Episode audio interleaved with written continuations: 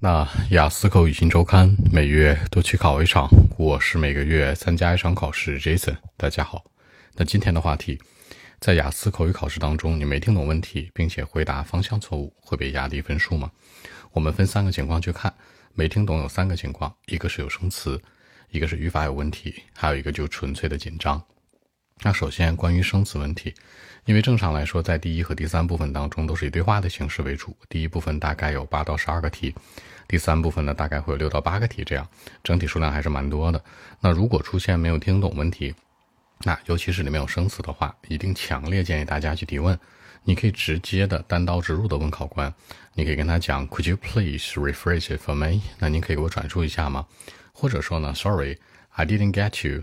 那我刚才没有懂您的意思。Could you please 也行，因为呢，你这样去做并没有影响你跟考官之间的互动性。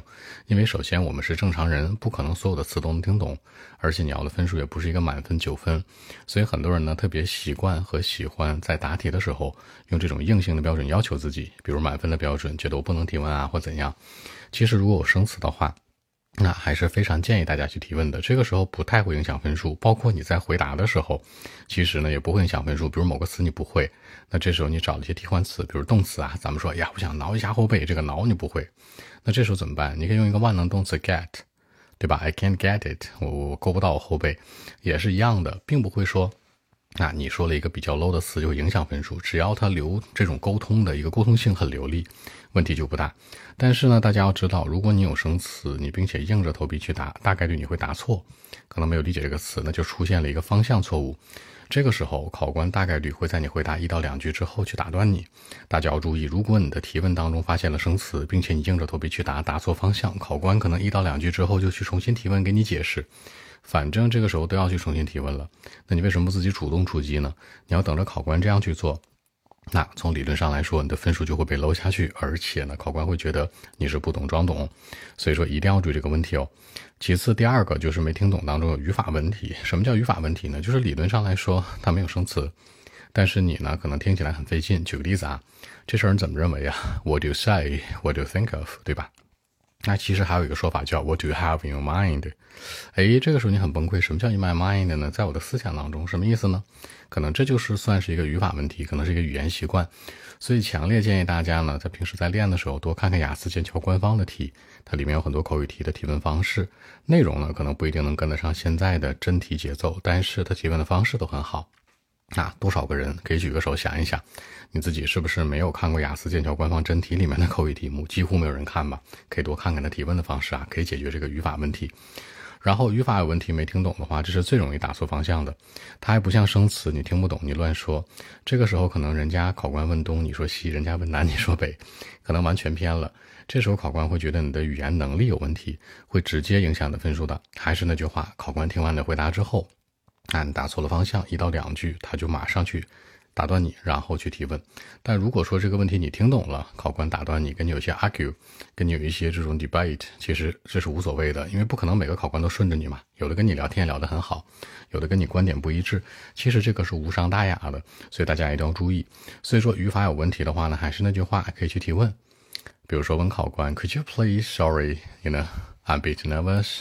Could you please rephrase it for me? 您可以给我转述一下吗？其实这也是完全完全 OK 的。所以综上所述，这两种情况没听懂啊，一个是有生词，一个是有语法，强烈建议大家提问。有人说了，Jason，那我能问多少次啊？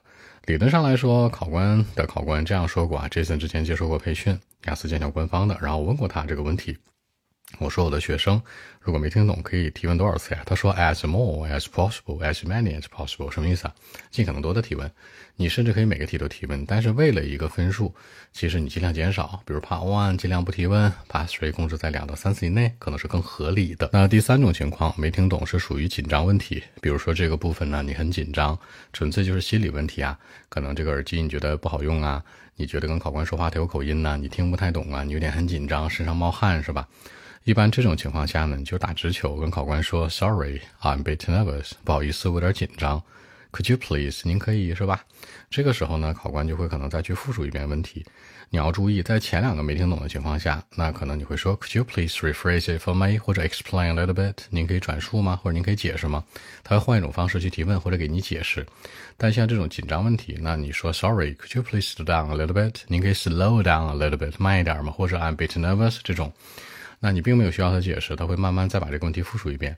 你要确保是什么呢？你真的是心里紧张，而不是说呢，可能哎呀，这个地方我我我有生词，你说你紧张，那考官可能你有生词情况下他再说一遍，或者你有语法问题的时候他再说一遍，你还是没听懂，这时候你浪费了一次沟通机会，考官就会觉得你的水平有问题。所以大家一定要切记哈，没听懂的情况下吧，这三种情况有生词、有语法问题或者纯粹的紧张，你要区分好。而且你要知道呢，雅思口语考试它是一个什么 International English Language Test System，这是它的缩写，对吧？就是是一个语言测试。很多人总会想，我怎么回答更出彩，我内容逻辑要更好。如果你想要八分以上，包括八八点五甚至九分，那是要考虑这个问题。但如果说你要的分数是就是很正常的分数段，比如六分、六点五、七分这种的，其实它跟内容没有太多的关系。比如说啊，就是除了这个听问题之外，你回答的时候呢？